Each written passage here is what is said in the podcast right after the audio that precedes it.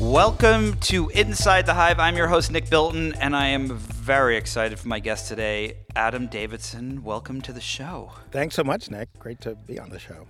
The, the thing that I'm a little nervous about, quite honestly, is that you um, you were you know the NPR Planet Money guy, and so you have a a voice for radio, whereas I'm like the print guy who speaks into a microphone once a week. So don't show me up here, okay? You know, Nick, that's going to be a challenge, but no, no, you're you have a very good voice for radio. So, um, so you were at the New York Times Magazine, the New Yorker, NPR. Uh, you now run a um, a podcasting company, and you have a new book out called "The Passion Economy: The New Rules for the Thriving in the 21st Century." And I'm excited to talk about all of this stuff. Um, before we jump into the book, this has been kind of a long time in the making, right? It really has. Yeah, it's a frankly a little embarrassing. Um, I, I, feel like I've had two children since you uh, first started working on this book. Yeah, so. it's it's uh, well, so I much of my career um, for the last twenty years has been writing about really terrible things. I, I was.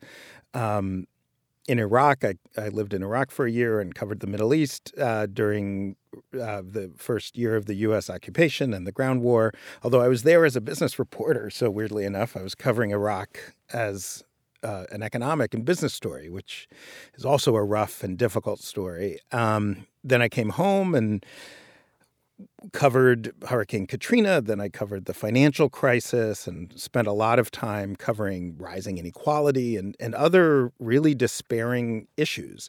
Um, but oh, throughout it all, I, I, I developed a view, and certainly a view many others have developed, which is that we're in a massive global and American economic transformation, and that transformation impacts all industries. It impacts our fundamental way of life. It's kind of on the level of going from agriculture to industry, you know, 130 years ago or whatever. Um, and that comes with a lot of dislocation and pain and tough things, but it also comes with some really good things, um, as any massive transformation might. And so, you know, it, it, when you're working for news organizations and you're covering the news, you tend to really focus on the bad, and that's good to focus on the bad. It makes sense to report on the bad. But over time, I wanted to tell this other story, this kind of good news story. It's just the bad news kept getting in the way, slowing down my writing. So when you what what was the premise for this idea for this the passion economy concept? Because I think it was 2013, right, when you first kind of came up with it. It was. I, I, had a weekly column at the New York Times Magazine. Um, actually, my editor was Jonathan Kelly, who created The Hive. And we don't talk about him on The Hive. He's dead to The Hive. He's dead to The Hive. He left The Hive. He, no, exactly. he left. He no longer exists. He's he was he was well. He's he's who started this podcast. So we actually do have to give him a shout out. Yeah, um, uh, reluctantly, so, but yes. No, reluctantly, I, yes. he's one of my very closest friends, but somehow the way our friendship I'm so sorry for your loss. is to just make fun of each other all the time. So, um, but he and I, and certainly lots of the columns were about bad things, but we kept kind of finding these stories about small business people and just regular folks who had figured something new out, had figured out a way to thrive in an economy that was so challenging and so difficult. And it took a while to get our heads together and figure out that the bad is part of the good and the good is part of the bad that that they're all part of one thing and that the the transformation of our economy comes from digital technology automation the internet and it also comes from global trade and outsourcing and all of those forces that have sort of ripped apart a fairly stable 20th century economy an economy built around mass production, large companies doing the same thing over and over again.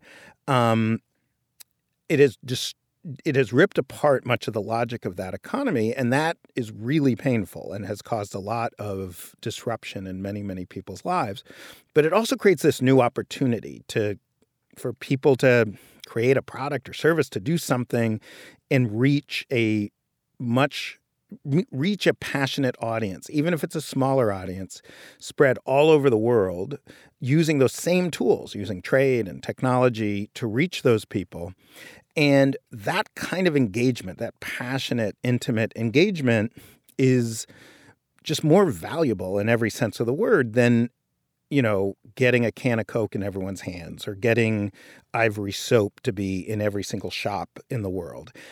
Podcasting to me is a great example where, you know, broadcast radio designed to reach everyone everywhere has to have a certain sameness, a certain, um, you know, it, it can't be too specific to, for any group, but podcasting can be because people are choosing it people are able to you're able to create your own curate your own playlist of podcasts it's a different experience than just turning on the radio and it's either top 40 pop or top 40 r&b or top 40 country or public radio um, podcasting is, is a perfect example of what i'm talking about so I, I, I was in 2008. I sold a book um, which no one should ever read, but um, the book was called "I Live in the Future and Here's How It Works." I was working in the research and development labs at the New York Times, and I had this kind of vision of what the future might look like. And so I went around kind of trying to report that out. And I went to like MIT and and and all these different labs all over the country. And the second chapter of the book was about the porn industry and because I looked back and I saw, oh, well, the porn industry was at the forefront of most new technologies, and they're probably at the forefront of tech and media and the internet. And, and, what do they see? And so I flew out to Northern California and went to all these different porn production places, which was quite fascinating because it was nothing like what I thought it would be. But the the thing I was told was two things, and they were so on the nose, it was kind of ridiculous. The first thing, which was kind of comical, was that the future of porn was going to be virtual reality. And I said, why? And they said, because it's hands free, so you can do whatever you want with both your hands, which is fascinating. Uh, I don't know if we're there yet, but it definitely exists already. But the second thing, which we are there yet, which they were far ahead of their time with, was that you would, the, the idea of, of one for everybody would vanish, and that there would be a niche in a way that you couldn't even comprehend. So, like, if you like, you know, short women who wear uh, striped tights and, and have blue hair and glasses, there would be a uh, like there would be porn that existed for that, and you could pay for it if you liked it, and and so on. And that has been what's happened with media, right? We've seen that, like you just said, with podcasting. We've seen it um, with, with a variety of different things. But the question that I have after that kind of long little soliloquy here is isn't this the way everything begins where there's kind of you have a few people that start off with this passion kind of like career and then the corporations figure out how to usurp it and take it over? So my argument is we are in a new age. Like not just a new like oh it's this quarter is different from last quarter but like fundamental new age in human history. Um, and if you look at it through an economic lens there's just a totally different way of sort of matching buyers and sellers, products and services, passion and and a passionate consumer. And and so I don't think this is just how it always works. Um, so if if you think about um, the most of the world of business before, say, I don't know, the Civil War, before the what they call the Second Industrial Revolution, when you know mass production really kicks in. Um, the vast majority of things you buy or services you pay for is local. And, you know, there's a tiny amount of extremely expensive luxury goods that would be transported across long distance. But for the most part, everything, all your clothes, your furniture, your bed, your soap, your food, either you made it at home or you bought it from a neighbor and you knew the names of the great grandparents of the people you bought stuff from. And there was this real intimacy, but it was also um, a very, there's a huge lack of diversity in the products you would buy. So if you're in one part of France, there's just one kind of cheese and bread that they consume in that part of France. And if some local baker has some new idea for a new kind of bread, they're probably not going to be able to find enough consumers within walking distance. So they're not even going to try to make that new kind of bread. And then you do have the industrialization, you have mass production, and you have, for the first time in human history, everyday cheap products being made in one place and then distributed across huge distances to people who will never visit the place it was made, meet the people who make it. But the nature of that mass production is that you you want things that are easy to produce in bulk and and you ship them in long distances and you really focus on sameness. And this was a new thing in human history. You know, ivory soap, one of the first um, truly mass-produced consumer goods, um, and and often considered the the first branded product, really successfully branded product, they wanted you to know that if you buy a bar of ivory soap in Duluth and a bar of ivory soap in Dubai, it's going to be the same bar. And that kind of sameness, predictability.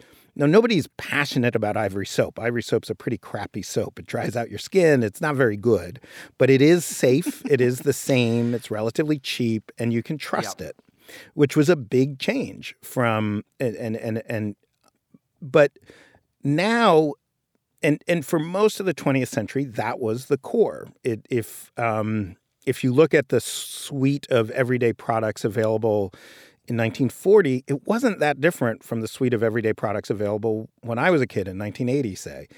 Um, but now, I mean, we're all familiar with the fact that every few weeks there's you go to Whole Foods or whatever, there's new kinds of soap, there's new kinds of chocolate bars, and as, as well as in products and services. There's new innovations in how to be an accountant, how to be a graphic designer, how to do a million different jobs. You and I are both making money in a way that no journalists made before. Um, and this idea that you can match to a small audience, but a widely distributed audience of people who are really passionate for that specific thing even if they're not all in the same village, even if they're not all shopping at the same store, that is a fundamental change. It makes um, human beings permanently weirder.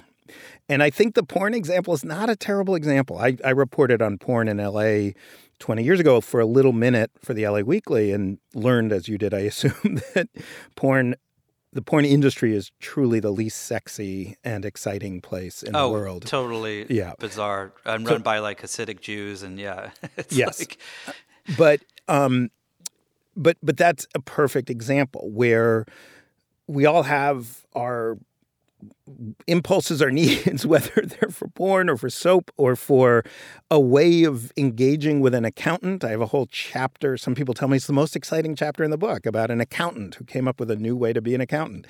Um, and and we can now match providers and buyers of products and services in a way no one could have in human history. Even 30 years ago, it was impossible. So, in the chapter in your book on the rules for the passion economy, you kind of set out these different rules, and I'd love to kind of walk through them a little bit and just and have you kind of explain them. Um, you know, the, the first is pursue int- intimacy at scale, um, and uh, the second I want to actually jump to the second because I found that to be fascinating too. Is is only create value that can't be easily copied. So you can talk about the first one, but the, the question I have about the second one is, isn't going when you kind of look at this this whole trajectory we're on with technology, isn't the whole point that everything can be copied? So I would argue there are things that can't be copied or and and that doesn't mean a static product or service. Probably any specific thing you make or do can be copied. But a deep engagement with a specific audience where you are staying on top of their interests and needs and un- and understanding and forecasting and predicting and responding to that audience's needs um, can't be copied that level of engagement. Because uh, you know my argument is not that we're done with scale. There's going to be massive huge corporations making and selling the same thing over and over again to larger and larger audiences. And in the world of digital, with Facebook and Google, et cetera, it, it's at levels that you know the founders of General Motors and DuPont could not have ever dreamed of. You know, Facebook eventually will reach every single human being alive, but the very nature of bigness leaves a space for those who focus on smallness. And smallness can mean reaching a small population. You know, it can also mean reaching several million people who have a specific interest, an interest that you can understand. So, for example, this accountant I talked about, Jason Blumer, his focus is on creative professionals, graphic designers and web designers. He works with me, a podcast creator, who are pretty good at their creative endeavor, but get a little lost in figuring out the, their business model. Jason and his partner, Julie Ship have a very specific way of working with people. It's not for everybody. But if it's for you, there's not going to be a lot of other people who you're going to go to. He's just the guy, and you're going to be willing to pay money to him. And part of the service he's selling you is he's going to constantly stay on top of trends and trajectories in the in your industry. So he knows who you are. There's an ad agency that I write about, Wray Ward in um, North Carolina, that is fully focused on being the the ad agency for the furniture market. They're just going to know everything there is about the furniture industry. And if you're a furniture company, they're just going to offer you a level of service that the massive global ad agencies are never going to be able to. You, Nick, are obsessed with media. You you have a particular voice and sensibility, and that's not going to be copyable. Now, of course, there's tons. I mean, there's tons of media podcasts. There's tons of media um, prognosticators, but the specific way you do it is not copyable. And now I don't think your goal, or if it is, you're going to be horribly disappointed. You're not like I'm going to be the Google of media prognostication. I'm going to be the only one doing it, and I'm going to just dominate. It's really that. aiming for the Amazon of uh, media prognostication. Yes, uh, Amazon but... is an even better one. Yes, I would say the yeah. Dutch East India Company of. Um, so but but the point is there's a really comfortable place, a place where lots and lots and lots of people are making really good livings. They're not becoming billionaires, but they might be becoming billionaires, and they're certainly making healthy, solid six figure salaries and building equity in a business where they're focusing of an, on an audience that's 10,000 people, 100 people, 100,000 people, a million people, it's big enough that you can really build a business around it, a real long term business, but it's small enough that big companies just don't can't possibly spend the time and effort focusing on them. So when you so I've, I have a million questions uh, to follow up on this, but is one of the things you're saying, and I look, I completely agree with everything you're saying. I'm just kind of pushing back in certain areas because this is where my mind goes, but but it feels like I remember there was a story when, and I'm not, I am not putting you in the same bucket as these people in any way, shape, or form. I'm just using this as an anecdote to kind of ask this question. But there was a story a while back. I think it was in the Atlantic about about the the guys that started like Summit Series and they interviewed them and spent time with them. And one of the guys who started Summit Series was like, you know, like the economy's changing, and and um, and you could do. We live in a world now where you can do anything you dream of. And the the one line he said that got quite ridiculed was that he said, you know, if you if you want to change your career, like host a dinner party once a week and invite ten random people. And and I, my response to that was like, well, you know. Uh, 30% of people in America are like below the poverty line. Like they can't afford to do that. What are they going to do? Like hand out food stamps for McDonald's to host a dinner party? Like there, you know, there's there was a story this last year, um, which was which was just shocking that said that if uh, a certain, a pretty large percentage of low income people were given an extra $200 bill one random month, they could lose their entire livelihood because they just don't have the money to do that. And, and my question is, is in this world of this passion economy where you kind of do talk about these things, isn't it an economy that exists for people of more affluence that can afford to do these things rather than people who don't? I do think that it is much easier for people. I think it rewards, well, it certainly re- rewards some degree of passion, curiosity, ambition, a bit of comfort with risk, and and also a bit of ability to manage risk. So, um, people who either have some money or have some family support and know that if things really fall apart, uh, they they have people they can rely on. Although I would say that the people in my book, most of them, and the people I'm thinking of are these are not.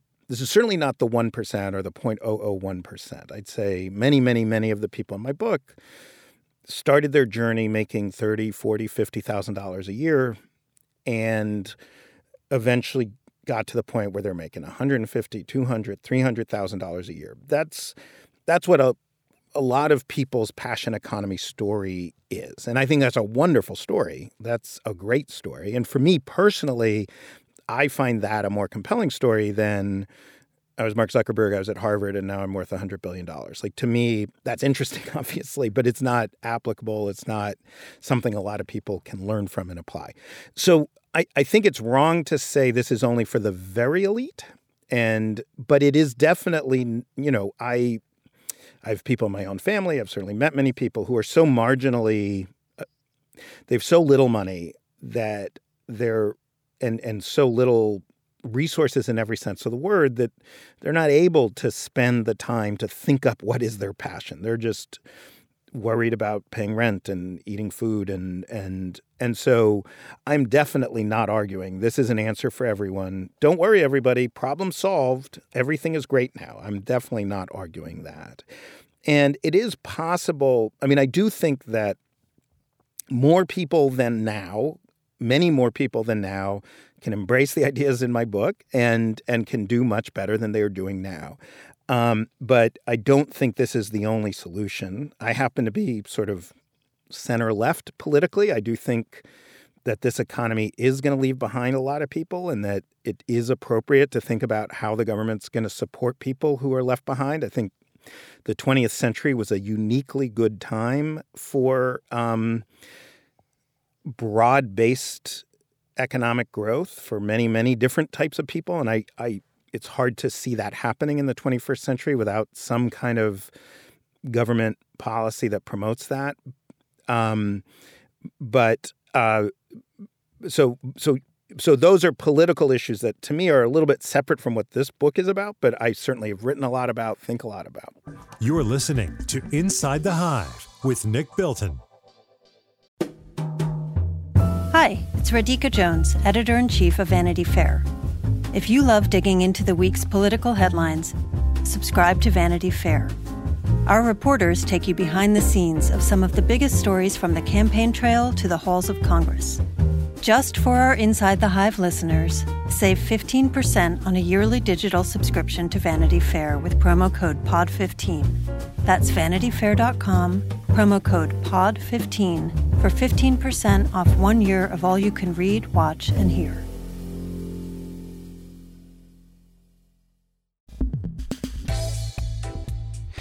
Do you think that you know, when you look back at the Industrial Revolution, um, even the Second Industrial Revolution, you know, it's a period of time that took place over 100, 120 years, quite, you know, for the whole thing to take effect. There was massive disruption in society. There were, there was, you know, the biggest rising crime in the history of, you know, of the world probably, and that took place over, over, you know, over 100 years.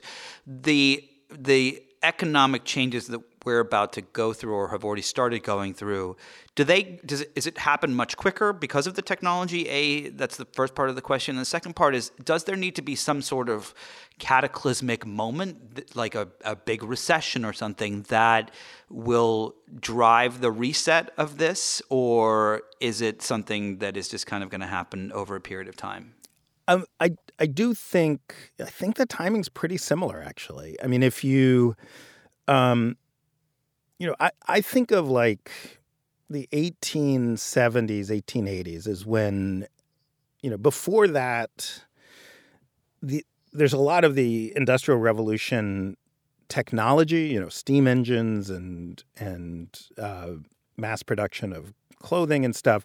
But most people in America, most people in the world, are still living essentially a medieval life. They're they're they're you know they're living a life where nothing goes faster than a horse or a mule, and and um, nothing. There's you know electricity cars are not really there. The telegram's a pretty big deal, and rail is beginning to become more and more prevalent. But 1880s, you really start kicking in, like massive corporations start being born. Um, the the you know the, the U.S. economy in 1920 is the first census where more people live in cities than live in rural areas. Um, but if, if you look at the previous 40 years, you're seeing a dramatic increase. You know, people leaving farms, going to the cities, um, drawn by factories. You know, it's funny, we now think of factories as something that exists not in big cities, but, but back then they existed in big cities. And really by 1915, you know, by World War I, you're, you're seeing. Um, DuPont and then General Motors, you're seeing the birth of the modern corporation. You're seeing the early stages of unionization and and some of the political responses. Um, and I think you know 1880 to 1920 is not that different from 1980 to 2020 in this context. It's um, it's a uh, it's a you know I, I, would say 1980 is when you really start seeing the impact of automation, of global trade, of a government that isn't really able to keep up with these changes, and you know it's probably the financial crisis in 19 in in 2007 8 9 that really reveals, you know, strips bare the rising inequality, the lack of a social safety net. And here we are in, in 2020, I think beginning to see like, okay, there's something that's fundamentally different. We got to figure this thing out. Mm-hmm. But it wasn't, you know, it, it took another 20 or 30 years to really figure out, you know, things like Social Security, things like, you know, the five day work week and the eight hour work day and um, things like pensions and 401ks and health insurance. There's uh, there's all these innovations that came that made industri- softened industrialization's harsh impact and made it better for a broader public. And it it seems that these kinds of institutional responses require enough clarity about the change that people can gather together and, and be clear about what they're demanding. You know, in the early days of the Industrial Revolution, one of the things people were demanding is everyone should go back to farms and girls should not wear pants. You know, it was uh, there was confusion about what the stakes were, and um, and and I think we're you know, I mean, at least that's my theory that, you know, my book and many others, I don't want to say I'm the only one, are beginning to point to, hey guys, something really new is going on. And the rules of the 20th century don't work anymore. And talking only, you know, the left, the progressive left, talking about labor unions and minimum wage, those may be good things, but they're not the solution. The right wing saying, don't worry, the market will take care of it, that's clearly not also a solution but we haven't quite articulated what the solutions are yet. No, it's it's really fascinating. I think that what's so interesting is you know looking at your book and um, and other books kind of that are in the same periphery of this topic. Like Tim Wu is working on a new book about uh, the end of bigness. You know, like how some of these corporations become so big and so unmanageable and, and sometimes so bad because they feel that every single year they have to increase their corporate profits by 20% and 20% and 20%. And how long is that sustainable for? And, and you know, Yancey Strickler has a, a, book out. We, we had him on the podcast a few weeks ago talking about, you know, how there were certain moments in the past hundred years that really kind of broke the idea of what it was like to run a business. And, and he explains it himself as the CEO of a, uh, of a, of a company, of Kickstarter, like how how it's all designed to kind of feel like it's war and you've constantly got to grow and so on. And his solution is this thing called bentoism that you know is has some similar lessons that you're talking about. But it does seem like everyone is looking. Not everyone, but there are, there are people in the middle who are trying to say like, okay, we, we see this is breaking, it's about to break, and like, what are the solutions to the middle of it? So so one question I, I, have is you, you talk in the book about um, the Amish um, and um, how they learned to find their true value of technology. Can you tell that story a little and, and, and how you came about uh, about a bit? Yeah, and I, I do love the Amish story because it's it's almost like one of those like you you feel like you made it up because it's such a perfect um, case study of what you're trying to say and um, and and just to place it in context and talk about I don't believe in the end of bigness. I think big companies are going to you know they're not all of them but we're nowhere near the end of the period no, of big you, companies getting you, bigger. You believe that there's some there's two two forks, right? There's Yeah, the I mean, I- and then the smallness, right? Yeah, I mean, there's like the dinosaurs are still, you know, we we the asteroid hasn't hit. The dinosaurs are doing great, but I'm saying, hey, these these little mammals have something going on that's kind of interesting. And for a while, they're just separate. You know, the mammals are just running around. I don't know if that's a good metaphor, but it popped into Tadpoles. my head. I- yeah. So, um, but a point I wanted to make is that there's a way of competing in this economy that is not um, it's not going head to head with the big companies and saying i'm going to be better than the big companies. I'm going to or i'm going to be faster than the big companies or i'm going to it's to say i'm just not in that game. I'm not going to sell at walmart. I'm not going to chase you know whatever the latest Facebook ad strategy is. I'm just going to do something different. And what I'm going to do is deeply engage an audience and understand them profoundly and serve them, super serve them. And to the extent technology can help me, great, but I'm not going to be driven by technology. And so when you think about people not driven by technology, you think of the Amish. Now, the Amish are a bit more complex than we think. They don't just reject technology what they do is when a new technology comes along, whether it's the car or the computer or the cell phone, they're very decentralized, and each church district sort of weighs how this will impact not just their direct lives. They do think like, will this help our businesses? Because they do want to make enough money that they can, you know, have growing families. But how will this affect our home life? Because the Amish value having a strong home life. How will this affect our faith? Will we stay in the same churches?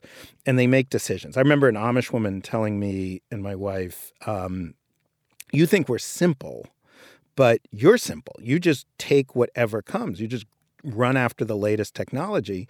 We actually stop and think about it. You're the simple ones. And I, frankly, guilty as charged. I think that's right. No, I totally agree with that. Yeah. And so um, I focus on the Wengerd family. Wayne Wengerd, an amazing guy, and his uh, 12 children, 13 children, I can't remember, um, who live in Dalton, Ohio. And they make farm equipment for people who farm by horses and mules, mostly Amish, but not only Amish.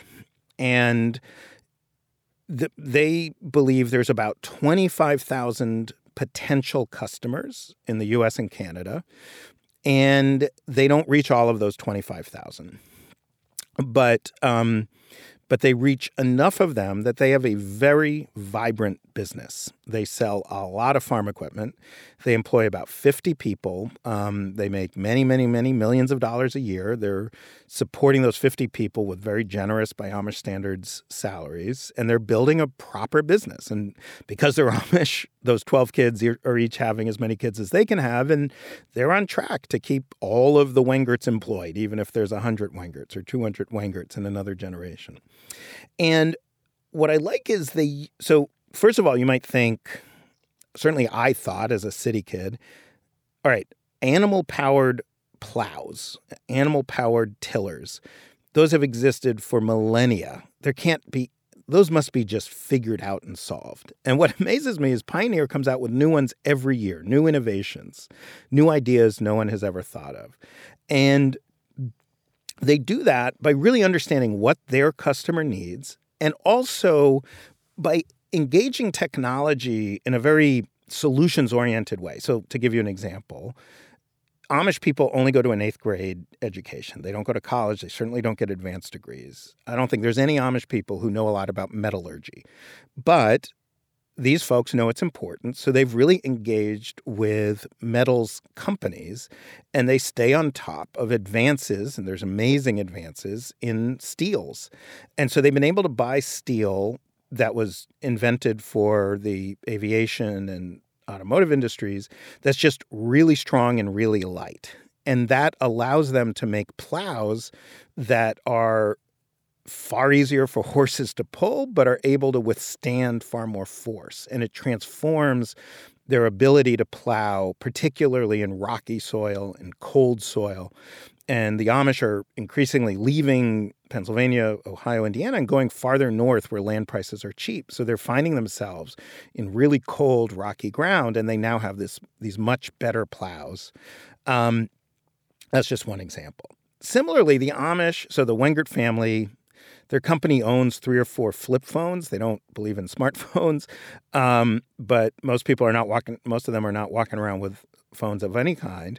And their customers, you know, the typical Amish farmer might have a phone shed on their property, not in their home, and might check their messages every morning or every other morning. So it's not like they're like you and me on Twitter every five seconds, but good for them. Very good for them. and and I will tell you from experience, having written a chapter of a book about the Amish, they don't get back to you right away. Sometimes it's a week, sometimes it's a few weeks, but they're using enough of that communication technology that they're able to stay in real contact with what their customers need. And they're able to invent new products that meet those needs. So I tell the story of these pumpkin farming Amish in Michigan who had very specific needs and the and the Wengerd family was able to use advanced metals, use telephone lines, use the internet, and then crucially, and this is the kind of thing that most of us don't think about, but use major advances in shipping and logistics. It turns out it's a huge problem to figure out how to ship really bulky things from a rural factory in Ohio to rural customers all over the country. But big companies like XPO Logistics have figured this out using computer technology. So it made me realize that this Amish business, Pioneer Equipment, is maybe the family itself is not using most modern technology, but it's fully embedded in the 21st century. And that made me realize all of us can do that. We don't have to know how to program computers. We don't have to have like our the latest app, but we're surrounded by that technology and when we know what our business is, we can use the technology appropriately to find those customers spread thinly around the world and and make a business. Did you, when you were spending time with the Amish, did you think like, huh, they've got it figured out and we don't? Or were you like, I don't think I could do this? Both things. I truly have both thoughts. I think, yeah, um, yeah. I remember sitting with an Amish friend in his backyard. He's uh, with his children and grandchildren playing volleyball, running around the park, running around. All of his closest friends and relatives lived within walking distance on their own farms and um, and I just said to my wife, like, they got the better deal. Like, this is a really nice life. But no, we couldn't possibly go back to that. I couldn't. I mean, first of all, I'm not, I don't have the kind of religious faith that is at the center of the Amish. But yeah, I, I'm not, you know, I, I'm judging myself for using Twitter and checking my email every four seconds, but I'm not going to stop doing that. You're listening to Inside the Hive with Nick Bilton. So, your passion in the passion economy is podcasting, is that correct? Yeah.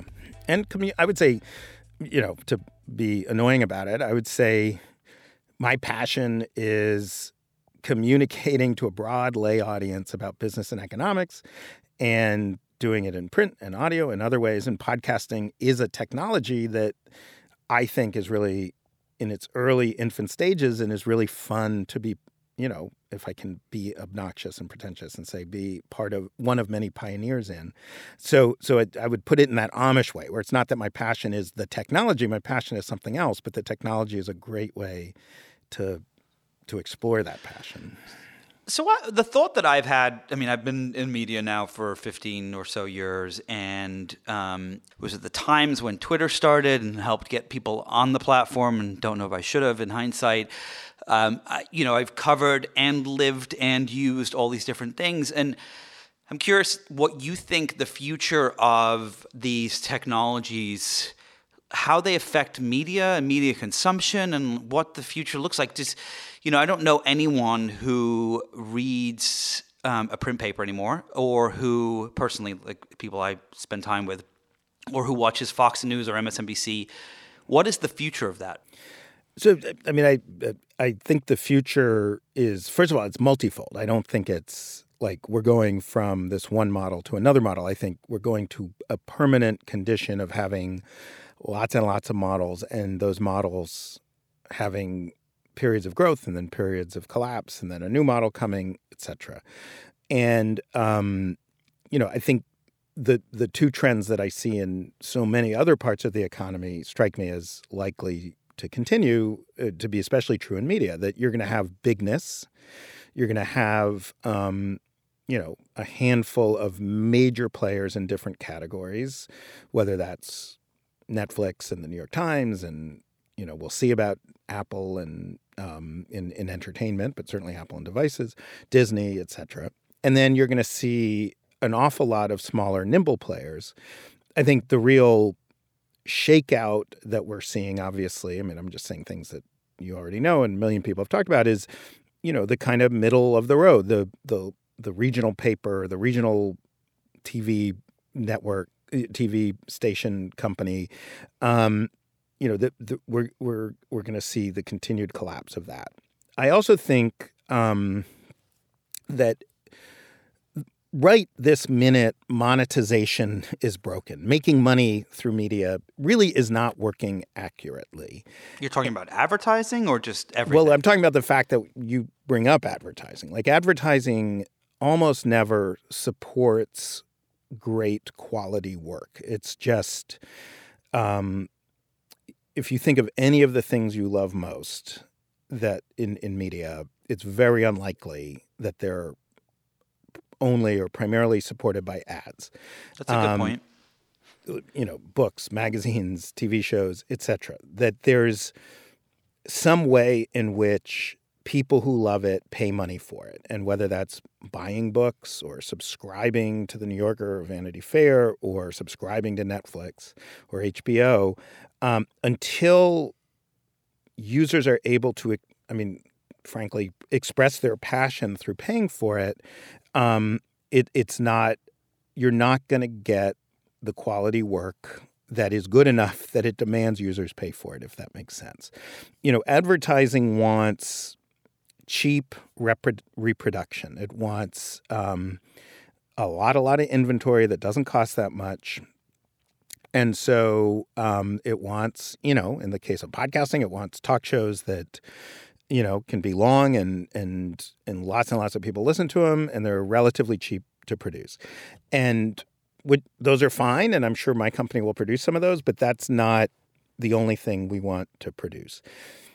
Now, I think the way subscription and user fees work right now is not great. It's it's it's not monetizing things right as as someone pointed out to me, and these are outdated statistics, so the numbers are even bigger now, but something like 50 million Americans listen to at least an hour a day of podcasts. And that is, in this economy, that's a huge resource 50 million people times an hour. That is a lot of attention. And those are people who are figuring out how a podcast works, actively downloading podcasts.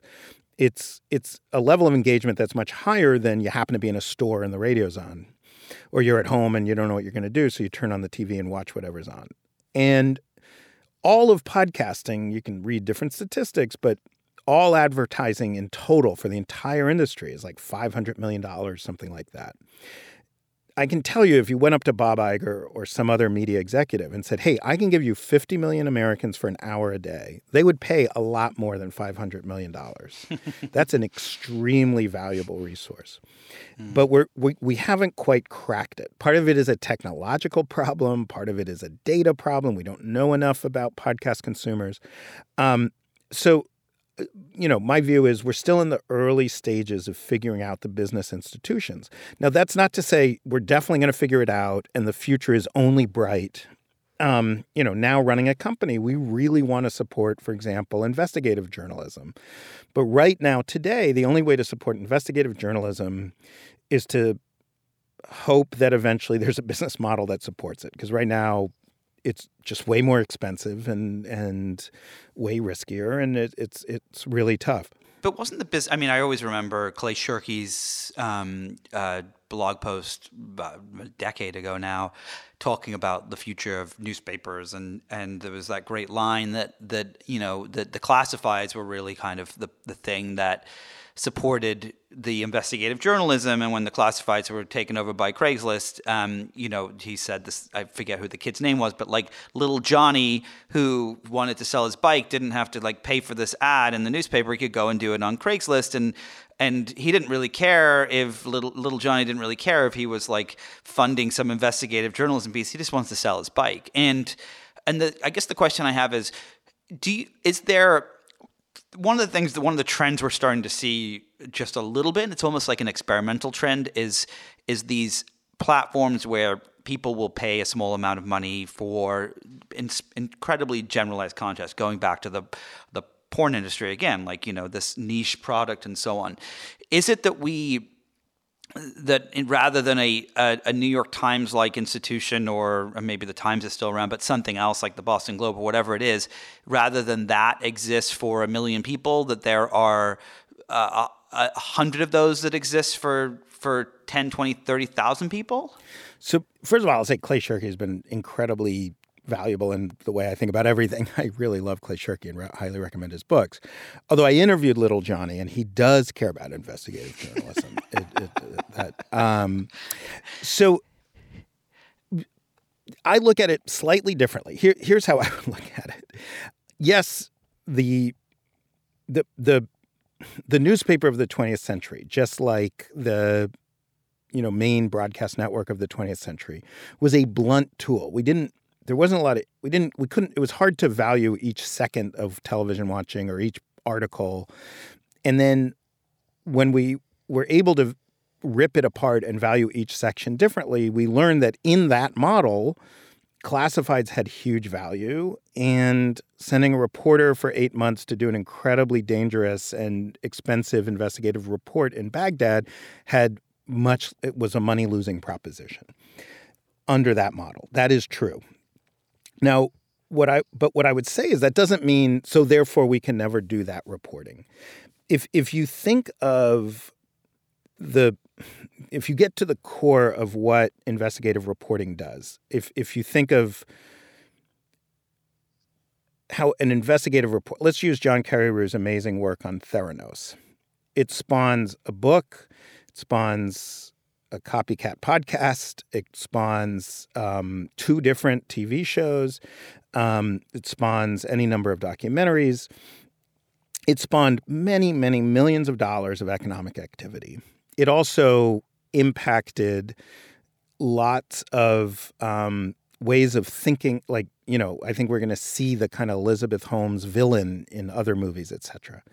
And the existing media structure is very bad at capturing that long tail value. You know, John Carreyrou was an employee of the Wall Street Journal. The Wall Street Journal certainly benefited from being the platform that he used to promote this story, but they didn't participate in all of that economic activity.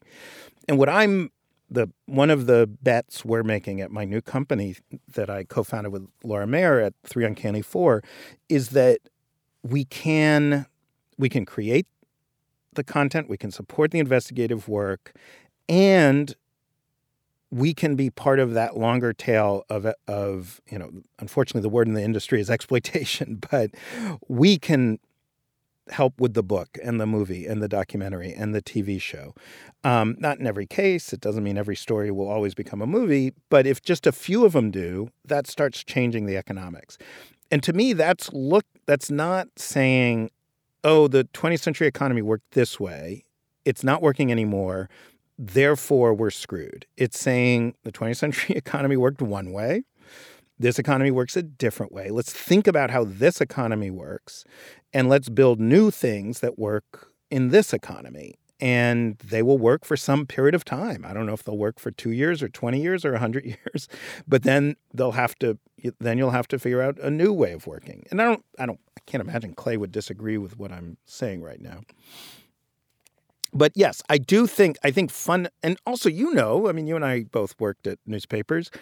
There was a lot of fat. It's not like uh-huh. there's a no, lot there's of still a lot of fat. There's a lot of people not you know No, lo- it perplexes me still like still to this day that you know you've got um, X amount of people whose job it is is to write one column a week or something like that, and or you know, or like someone who's been successful who will get to work on one story a year or so, you know it's it's um and then you have lots uh, and lots of people whose job is to you know essentially support the process of reporting without report. So when I look at the 20th century newspaper world, and I, you know, I started, I wrote for the Chicago Tribune in the early 90s.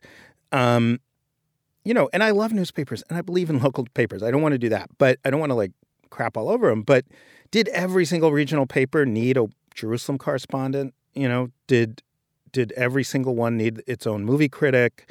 Did you know, did every city no, with three papers need three different need to just do copycat reporting at City Hall all the time? I mean, it's not like you know, there was unbelievable, heroic, amazing reporting done, obviously. And I wish we had a much more robust and lively local and regional newspaper world. It would be make America a better country and safer and better. I, I, I mourn the loss, but sometimes I feel like there's like a, oh, that was great and this is terrible. And I think that was, there's a lot that was good about that system. There's a lot that wasn't good. Right now we're in a tough moment, but there there will be solutions. It's going to take time. I'm not saying it'll solve every problem or we're on the verge of a golden age of investigative reporting or whatever. We certainly are in a golden age of television, which nobody was predicting a few years ago. And and I think some of those same forces where people HBO doesn't want to spend $50 million an episode on Game of Thrones. They'd rather spend, you know, $50,000 on an episode, but they spend 50 million because people will pay for it. And I, I do think there's a way to think about journalism that plugs into that system in some way. Um, I don't know that it'll work. I might fail at it, but it's something we're really trying to build. All right. So, last couple of questions. Um, the first one is as we look at the 2020 cycle right now, there's one of the things that has been kind of forefront from the Democratic side is that from the Warrens and the Bernies and so on is that the that the economy and capitalism and the way that we use it and it functions doesn't necessarily work. And there's a lot of people talking about if it does, and a lot of people offering solutions to it. And and you know, my personal belief is that there should be a, a floor and a ceiling to how much someone should make before there's they're taxed or not taxed or something like that. You know, I um, I think that if you make over a billion dollars, like you should be taxed ninety percent. If you make under ten thousand dollars, you shouldn't be taxed or whatever it is. Um, but they do you think that we are going to see, and this is more your business hat than your book, um, do you think that we're going to see any kind of fundamental change in the way that capitalism as we know it uh, works in this country?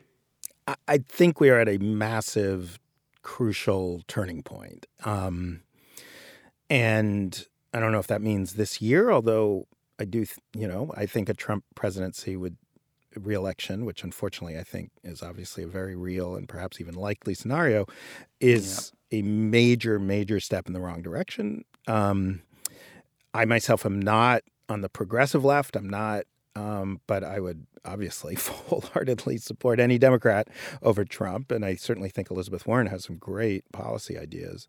Um, the I think that um, I think the true radicals are on the right, not on the left. And I don't think they're, I think, you know, what is clear now, and, and I don't see this as a political statement, it just feels like an observation of fact, is that the the previous idea that you know the the sort of classic 20th century battle or late 20th century battle in economic theory was oh the democrats are broadly keynesian meaning they're capitalists, but they believe the government should intervene at various points to to keep the overall economy healthy.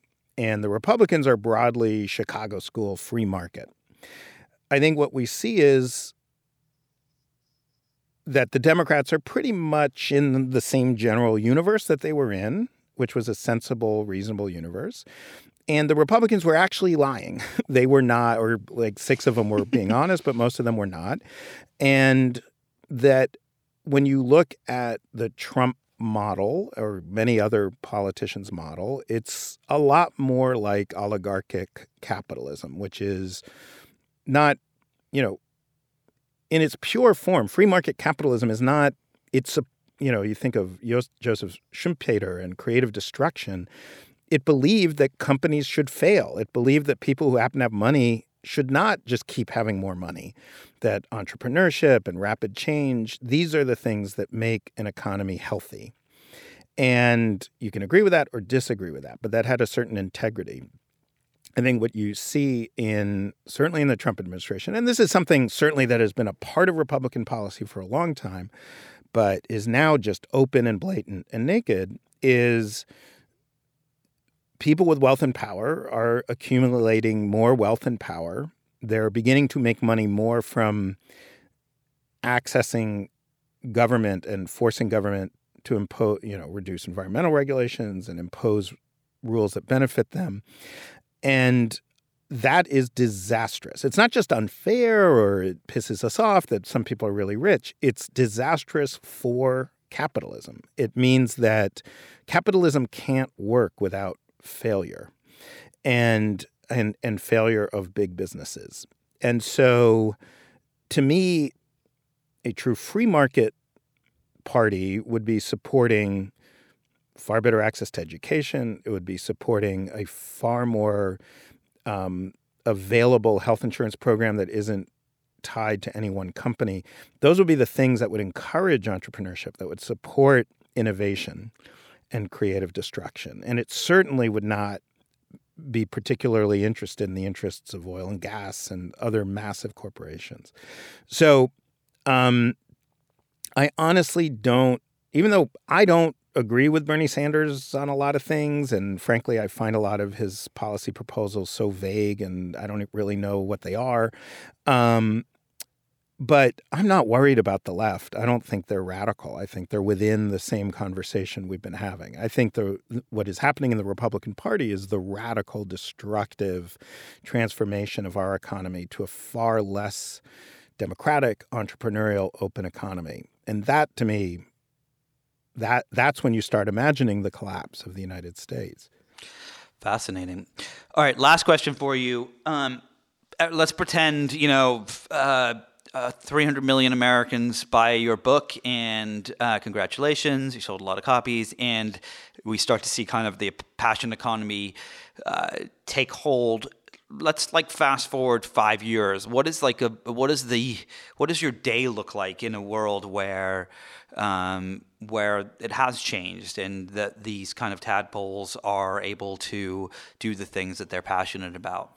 Well, first of all, if 300 million Americans buy my book, then obviously I would join the plutocratic class and reject everything I just said and fully support the Republican Party's destruction of entrepreneurship. Um, so um, I, I, I think that I do think we are at uh, on a like I said before, I really do think we are at a historic turning point. We've been at historic turning points before, um, but but w- we can see something radically new. And and the the happiest version of this for me is, I mean, this feels like a cliche, and I might regret ever saying this, but it's a bit like going to Whole Foods. It's there's a much wider array of products and services that are made by a much wider array of people. I'm not just talking about consumption goods, I'm also talking about your accountant, your hairdresser, your um, where you buy your clothes, etc. That technology allows us to match. That's a big problem still. You know, I might. It, it's pretty hard to find all the people I want and all the things I, I want most, and um, but that each of our days are are spent, you know, we, we don't just all buy toothpaste from the, the same four brands that are owned by the same two companies. And we don't all just buy ice cream from the same three brands that are owned by the same two companies. But each of us is having a very different experience. Um, I grew up in Greenwich Village and I, in New York, and I remember as a kid, my dad said, What's great about New York is everyone has their own New York. New York is so weird and changing that each person um, just they have their own shops, their own experience, their own walk. And and I do think that is a real possibility for richer people today. It is we're already there for people who engage in that, but I do think that's a possibility for far more people. I don't know if I want to say for everyone. And that also means more and more people are working either for their own company or for another company that really reflects their values, it reflects their particular passionate interest. Um, and that to me is not only kind of a happier place and a cooler place, it's also a richer place. I think it, that economy is a more successful, robust, and most importantly, more secure and stable economy. It's, as we learned in the financial crisis, it's not good when your economy rests on the shoulders of a of a very small number of massive corporations that could all make the same stupid decision. And so that to me is the Pollyanna version that feels like not insane to believe in. I think we need a lot of to make it fully broadly shared. I think there's a lot we need. Um, we need technological solutions so that each of us can kind of find all that stuff in the world that we want um, without getting confused by all the noise of all the stuff we don't want. I also think it means more education, more, you know, that more access to capital that's more democratic and more broadly shared. Um, and, and, and some cultural changes too, so that people feel more comfortable taking risks in that way. Um, but um, but I think it's very doable. I don't think it's a guarantee, but I think it's very possible. Well, it's a fascinating book. It's called The Passion Economy The New Rules for Thriving in the 21st Century. Adam, thanks so much for taking the time today. Nick, this was awesome. Thanks so much, man. Thanks to my guest this week, Adam Davidson, the author of The Passion Economy. If you enjoyed this conversation, be sure to listen and subscribe to other great episodes of Inside the Hive with Nick Bilton. That's me. You can find these on Apple Podcast Radio.com or anywhere you get your podcasts. And don't forget to leave a really nice review while you're there, preferably one that has more than five stars, if that's humanly possible. Thanks to the folks at Cadence 13 for their production work, and thanks, of course, to my sponsors this week, Skillshare and Lightstream. Please support them the same way you support this podcast. I'll see you next week.